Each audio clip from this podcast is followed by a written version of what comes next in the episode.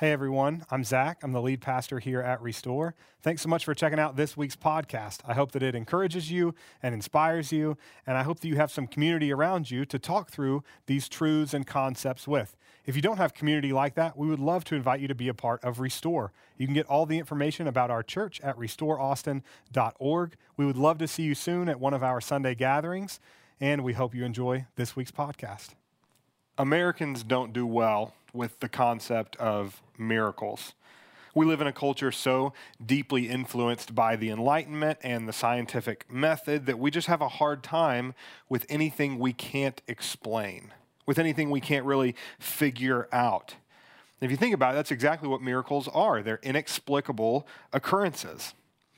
But this kind of aversion to miracles is not just a modern problem the United States actually has a legacy of attempting to explain away miracles or pretend they just didn't happen. Uh, this is what I'm talking about. This book was originally called The Life and Morals of Jesus of Nazareth, but it is now just known as the Jefferson Bible. And it was compiled in 1820 by our founding father and third president, Thomas Jefferson. And I use the term compiled on purpose because that's exactly what Jefferson did with this Bible. He took copies of the gospel accounts of Jesus' life, written in Greek, Latin, French, and King James English, and he began cutting verses out with a sharp knife. His goal was to completely divorce Jesus from anything divine or miraculous because while he was intrigued by some of Jesus' teaching, Jefferson considered anything miraculous to be utter foolishness.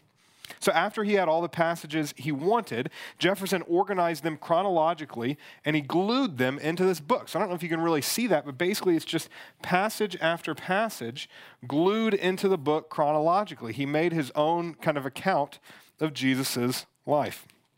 In an article written for the History Channel, Erin Blakemore describes what Jefferson did like this The ex president bent over the book, using a razor and scissors to carefully cut out small squares of texts.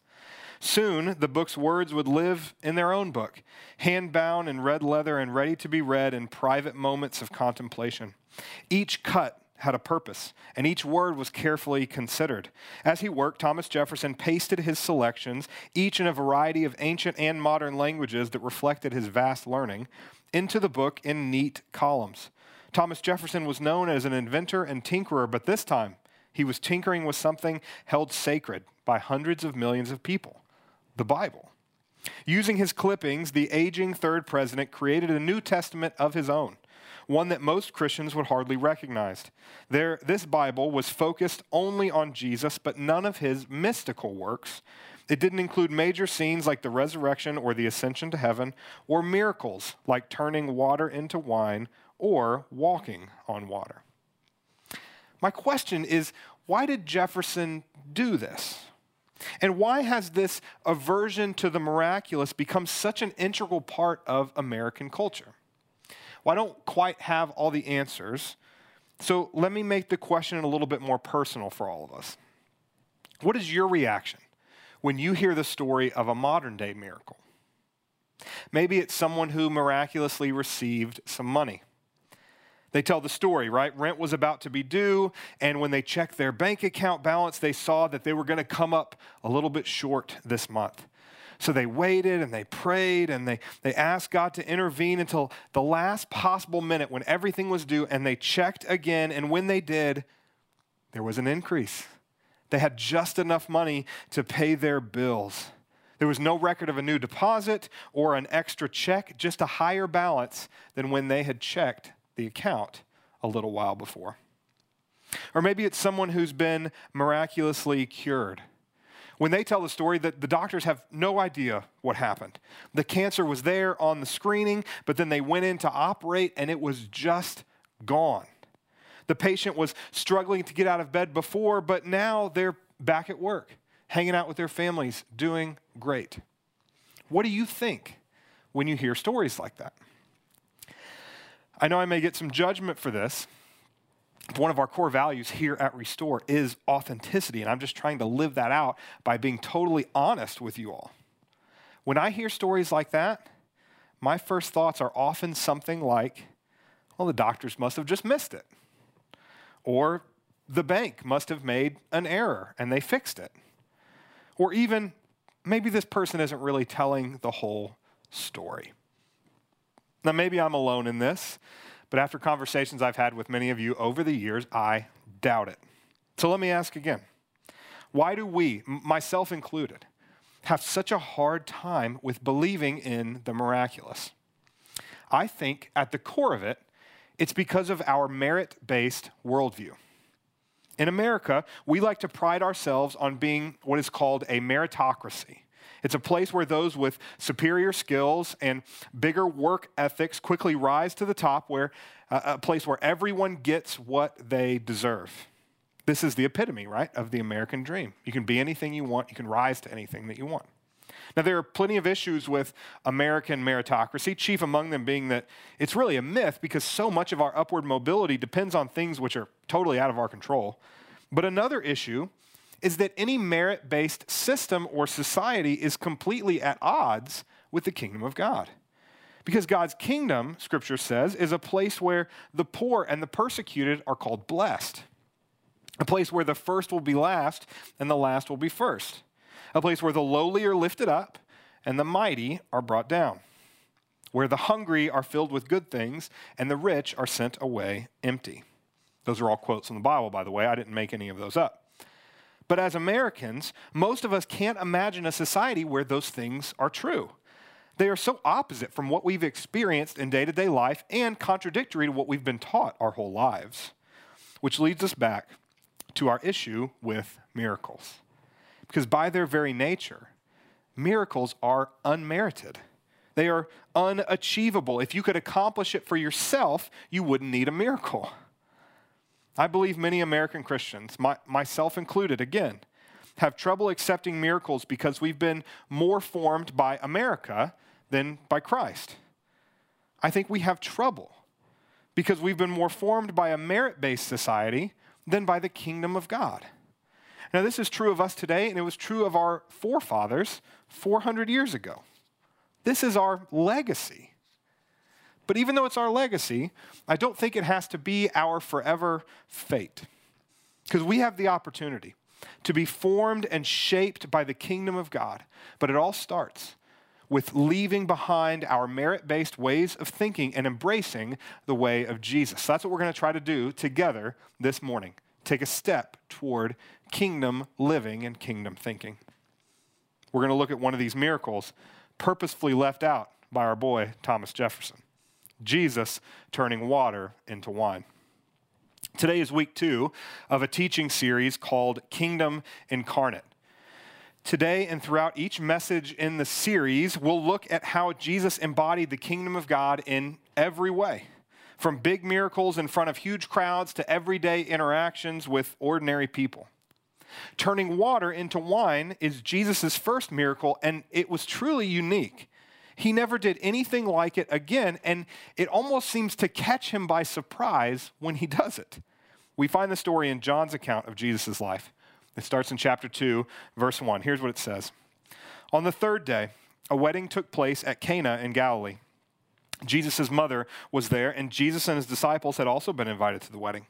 When the wine was gone, Jesus' mother said to him, They have no more wine.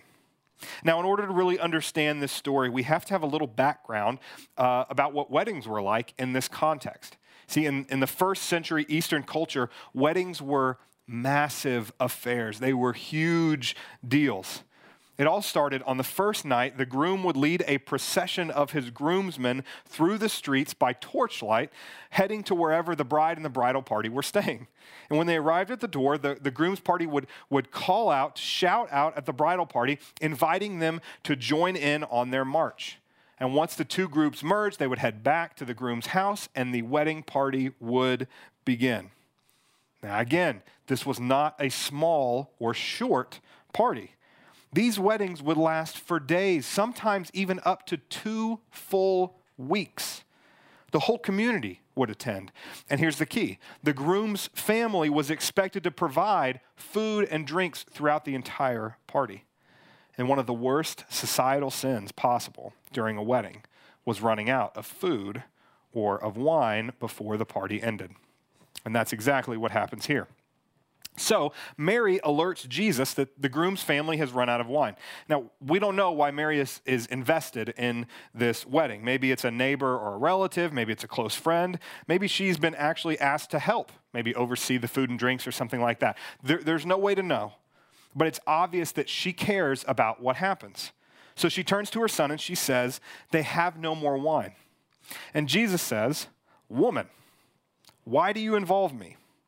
Jesus replied, My hour has not yet come. His mother said to the servants, Do whatever he tells you. This is one of my very favorite exchanges in all of Scripture. But before we kind of dissect it, I first have to address the elephant in the room with this statement. Did Jesus really just call his mom woman? Now, I love my mom. She is truly one of the kindest people I know. But if I ever called her woman in a public place, the whole spare the rod, spoil the child thing would have become a reality for me real quick. But in all seriousness, this seems like a really disrespectful thing for Jesus to say to his mom. Now, I've even heard this passage preached before in order to justify kind of the, the poor treatment and even subjugation of women. Well, well, Jesus obviously thought his mother was inferior. Look at how he talked to her. Well, I, think you can only come to that conclusion if you're ignorant of the scriptures or, or purposefully sexist. And here at Restore, we do our best to be neither of those things. So I know that to be true because when you look through John's entire account of Jesus' life, Mary actually only appears two times once in this story, and then again when Jesus is on the cross. Here's that second one. Near the cross of Jesus stood his mother, his mother's sister, Mary, the wife of Clopas, and Mary Magdalene. When Jesus saw his mother there and the disciple whom he loved standing nearby, he said to her, Woman, here is your son.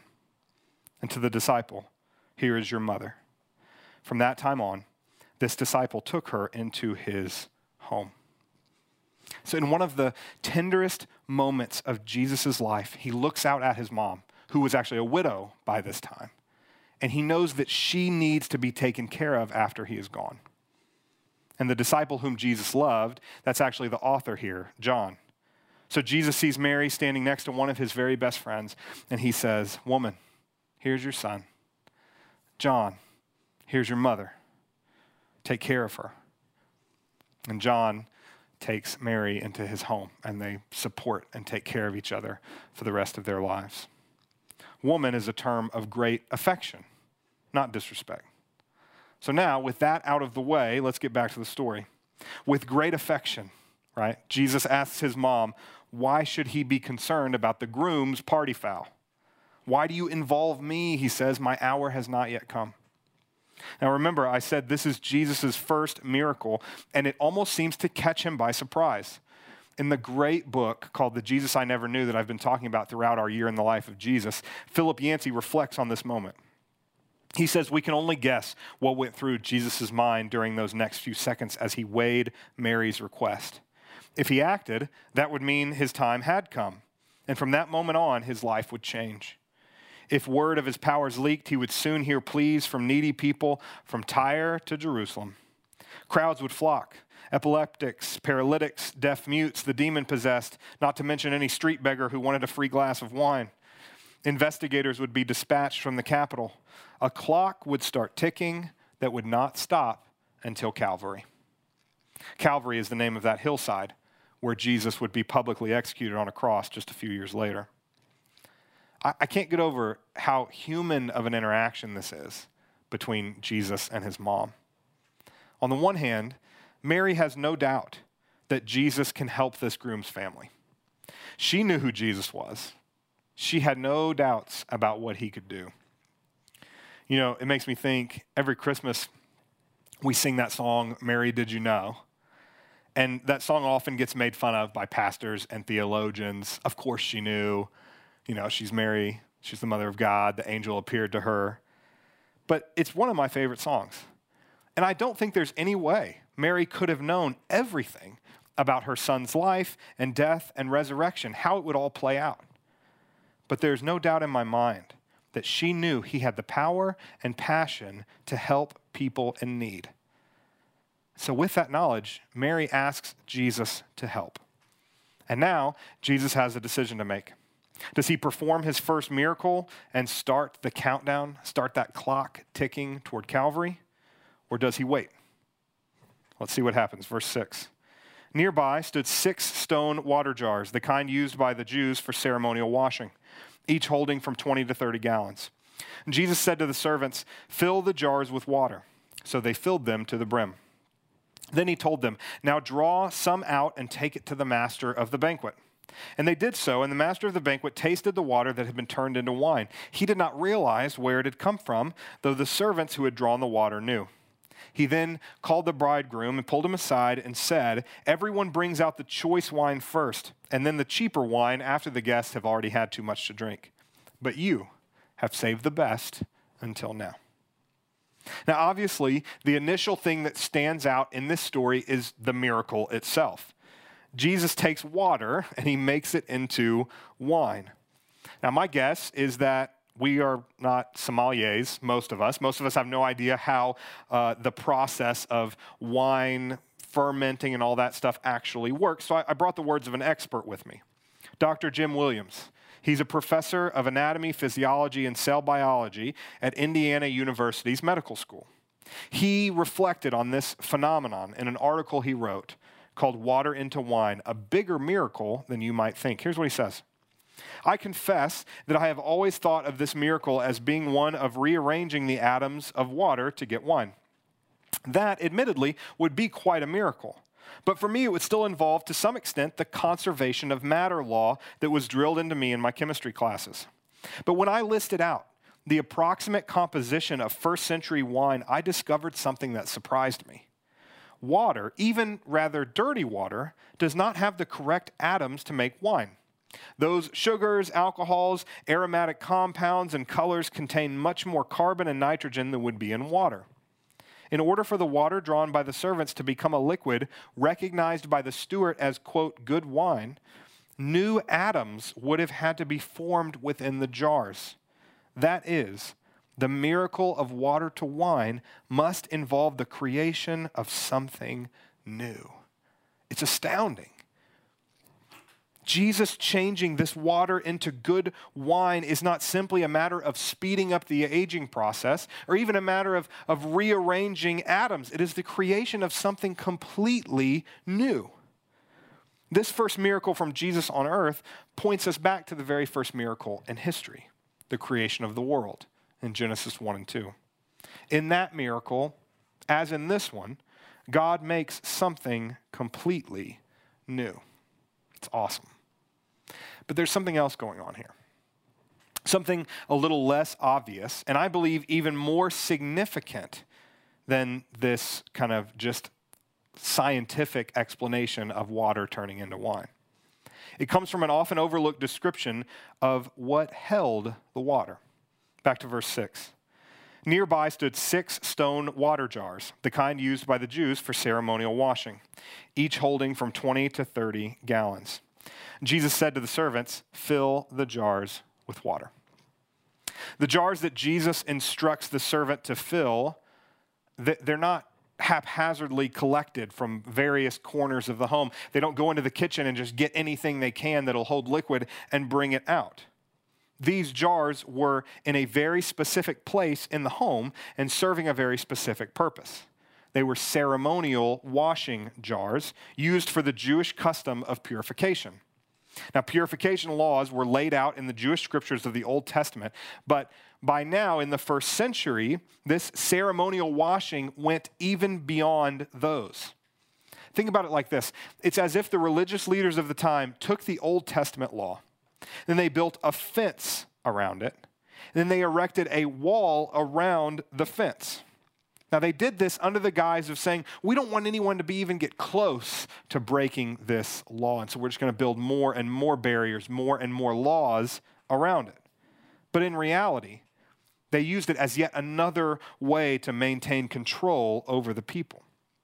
Because then what they would do is the religious leaders would teach that God's love could only be earned by perfectly performing their rituals. It was burdensome it was cruel, and according to Jesus, it was completely backwards from what God intended. Here's Philip Yancey again. Tellingly, John notes that the wine came from huge jugs that stood full of water at the front of the house, vessels that were used by observant Jews to fulfill the rules on ceremonial washing. Even a wedding feast had to honor the burdensome rituals of cleansing. Jesus, perhaps with a twinkle in his eye, transformed those jugs, ponderous symbols of the old way, into wineskins, harbingers of the new. From purified water of the Pharisees came the choice new wine of a whole new era. The time for ritual cleansing had passed, the time for celebration had begun. Y'all, it's important for us to realize here Jesus isn't just updating the old way, he is creating something completely new. The religious leaders of the time, they preached a message of scarcity. No matter what you did, it was never enough. There are always more rules to follow. There are always more penances to pay, more religious rituals to perform. The God that they spoke about was constantly dissatisfied with humanity and just waiting for a chance to punish people. But through this miracle, and through the rest of his life, Jesus preached a message not of scarcity, but of abundance. He showed us that there is always more wine, more loaves, more fish. He showed us that there is peace that surpasses all understanding, that there is mercy in our time of need and grace upon grace for anyone who wants it. And above all, he showed us that there is an abundance of love overflowing from a well that never runs dry. And you want to know what the most amazing part is? All of it, all of it is freely given to anyone and everyone who wants to partake of it. As scripture says, it is by grace we have been saved, not through our good works or because of anything we have done. It is a gift from God. Now, as amazing as this miracle is, John is actually the only one who records it in his account of Jesus' life. Matthew, Mark, and Luke leave it out. Why is that? I think it's as simple as this I think it's because John understood this miracle for what it really was. Because Jesus turning the water into wine is so much more than helping a friend in need.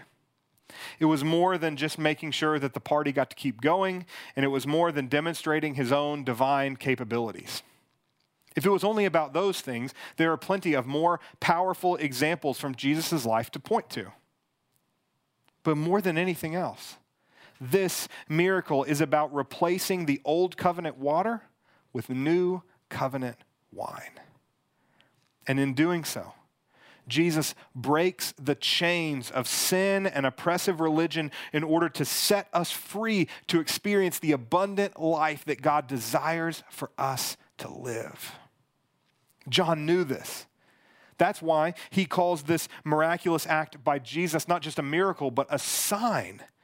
Because by turning water into wine, Jesus points towards something even greater than the actual miracle itself. Listen to how John concludes the story, verse 11.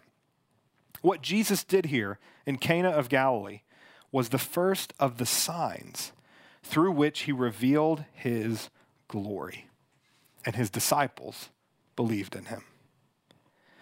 This miracle was the first of many signs by which Jesus revealed his glory. That word glory, it carried a lot of weight in this language and culture. One Bible interpreter says that it speaks of an especially divine quality the unspoken manifestation of God. Jesus is putting the unspoken manifestation of God on full display at this wedding. Turning water into wine is about so much more than keeping the groom from embarrassment. This is about the fullness of God in human flesh, holding humanity's face in between his hands, looking us directly in the eyes and saying, You don't have to live this way anymore. You don't have to keep trying to navigate the broken world without help. You don't have to keep performing religious rituals without hope. And most of all, you don't have to wonder if God loves you. You don't have to wonder if I love you. Because I put on flesh and came to this earth to show you once and for all that I love you more than you could ever possibly imagine. This story always makes me think of one of my favorite Brennan Manning quotes. He says, God is not moody or capricious. He knows no seasons of change.